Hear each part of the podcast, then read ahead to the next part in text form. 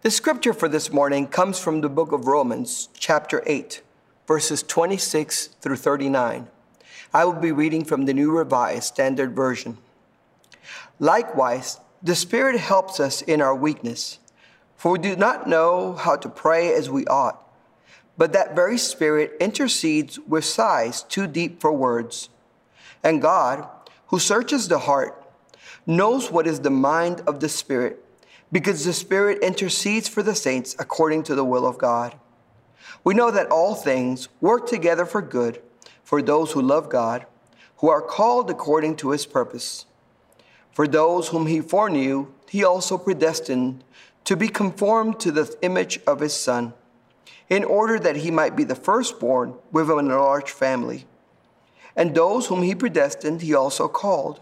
And those whom he called, he also justified. And those whom he justified, he also glorified. What then are we to say about these things? If God is for us, who is against us? He who did not withhold his own son, but gave him up for all of us, will he not with him also give us everything else? Who will bring any charge against God's elect? It is God who justifies. Who is to condemn?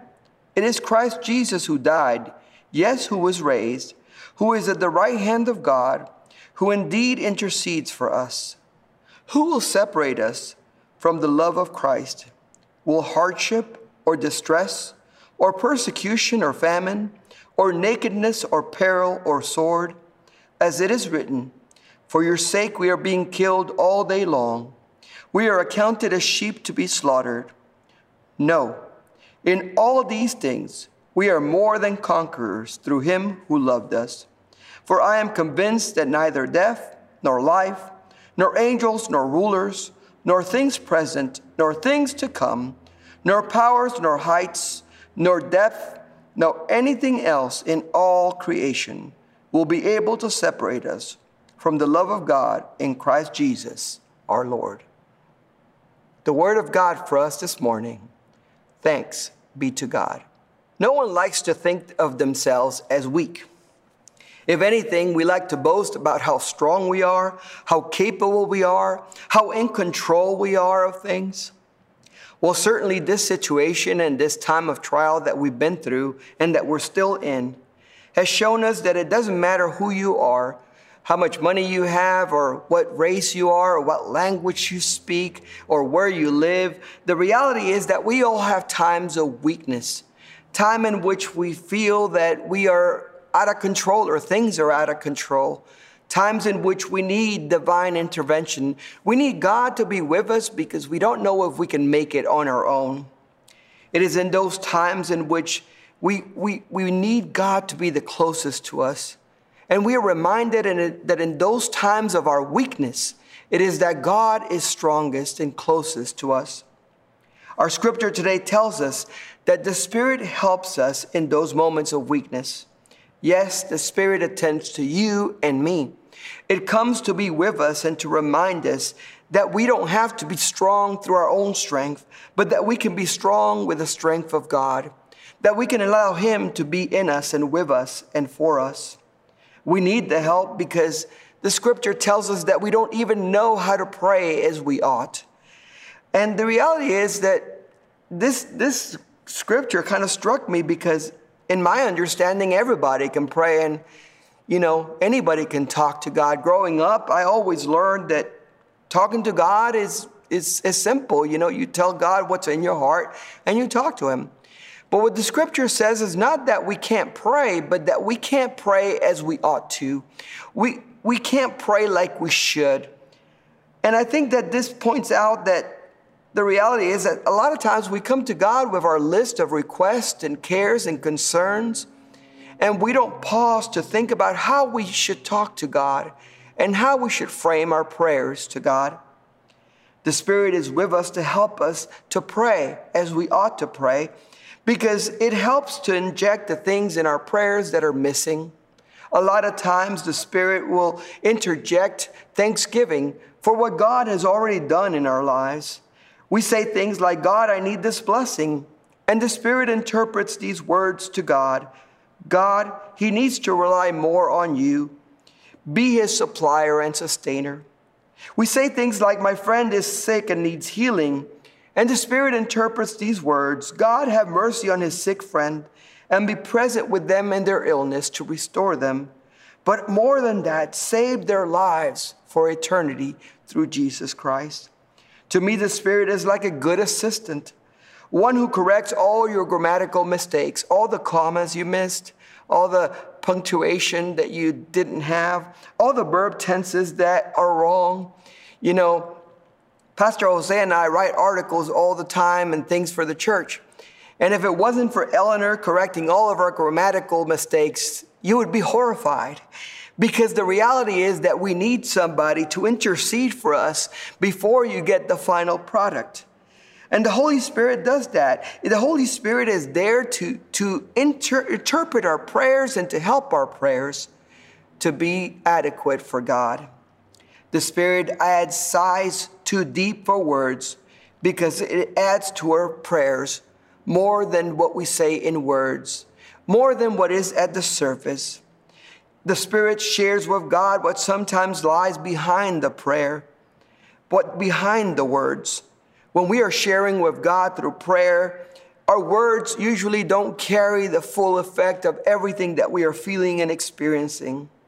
And so I believe that the Spirit actually adds to our prayer the depth of, of the need that we have of God, and it helps God to understand what we're going through.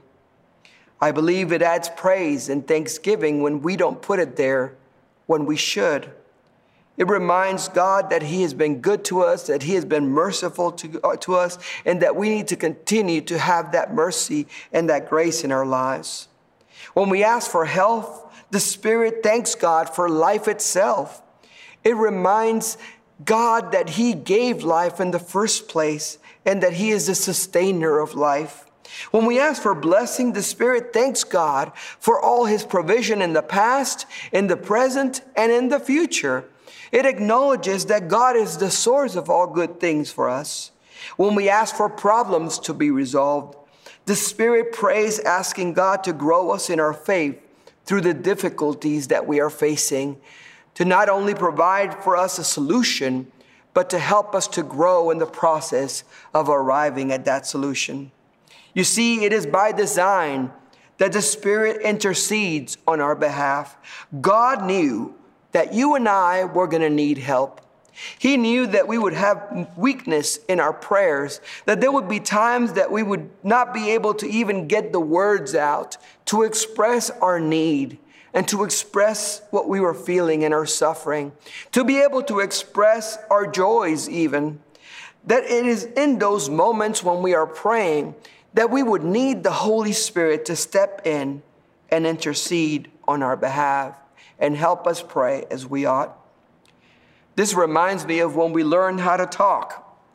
You know, when kids are learning how to talk, what do they do? They, they learn from their parents.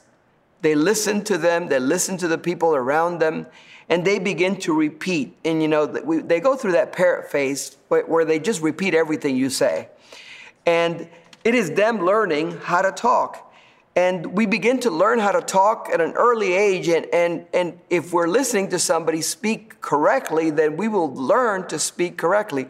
But if not, we will learn to speak incorrectly. And, you know, if you're not using your verb tenses correctly, then your child will learn how to not speak using correct verb tenses because we learn by example.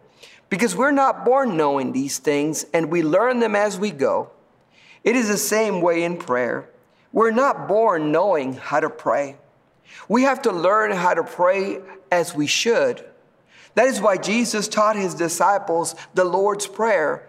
He wanted them to have an example, something to follow, something to learn from about how to pray to God.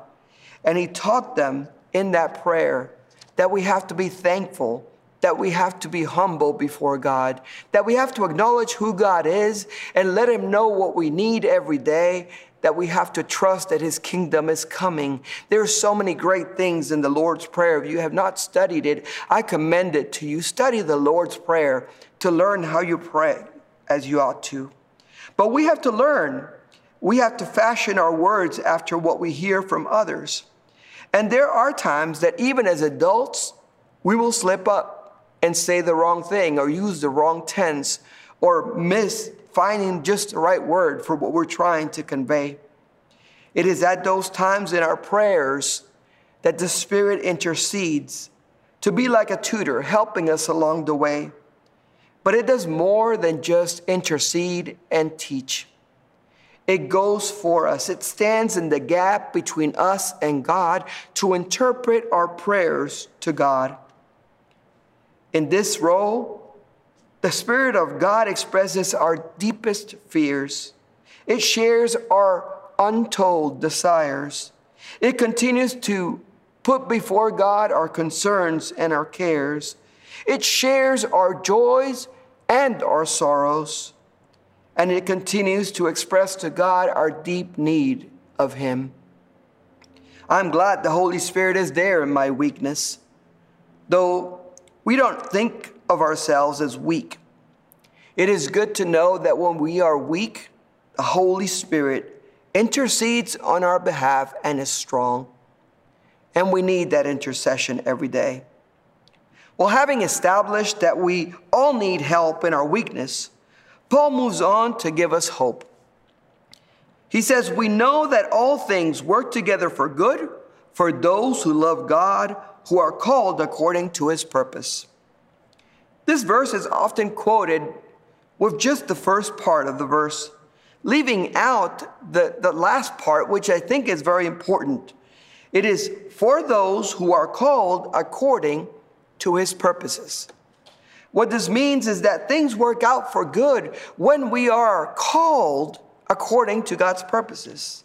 When we are following the will of God, when we are seeking God to direct us in our lives.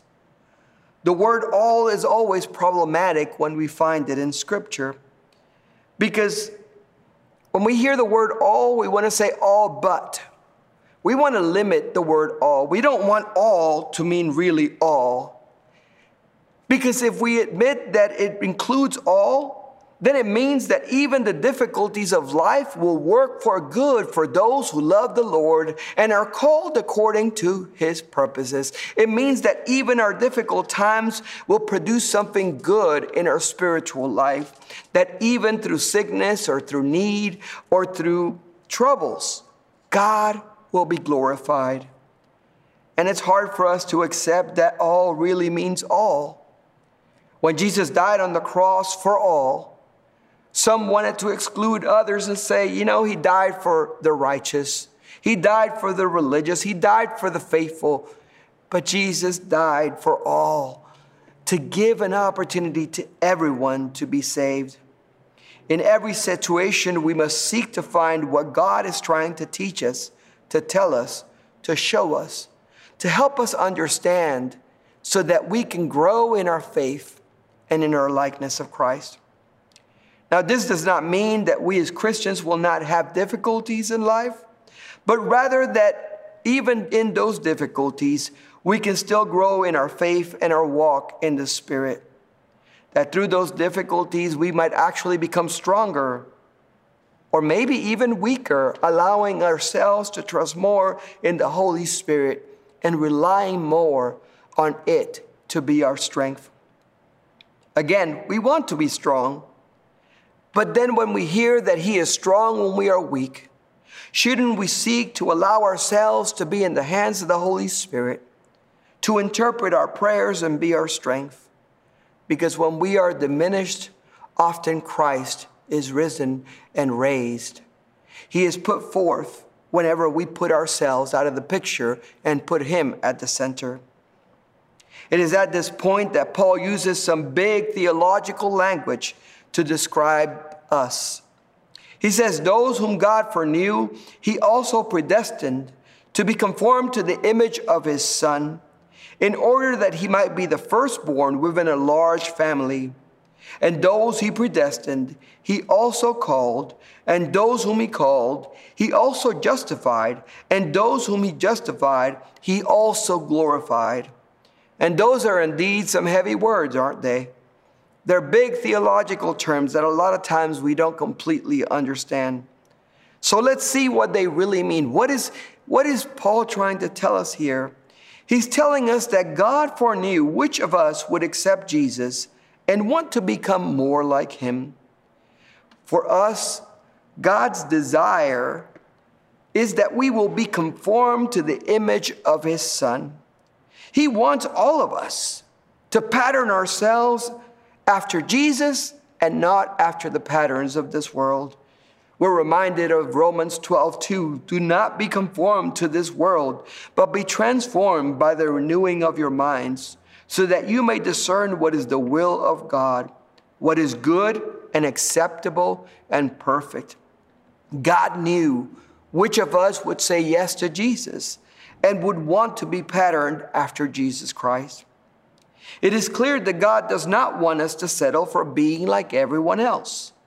Instead, he has made Jesus our big brother.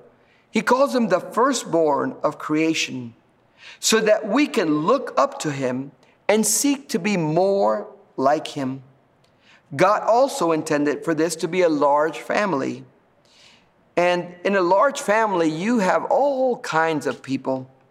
In this family, I call us the Brady Bunch of spirituality because we include people from all nations and races and languages from all over the world who have been called by God to be part of the family of Christ.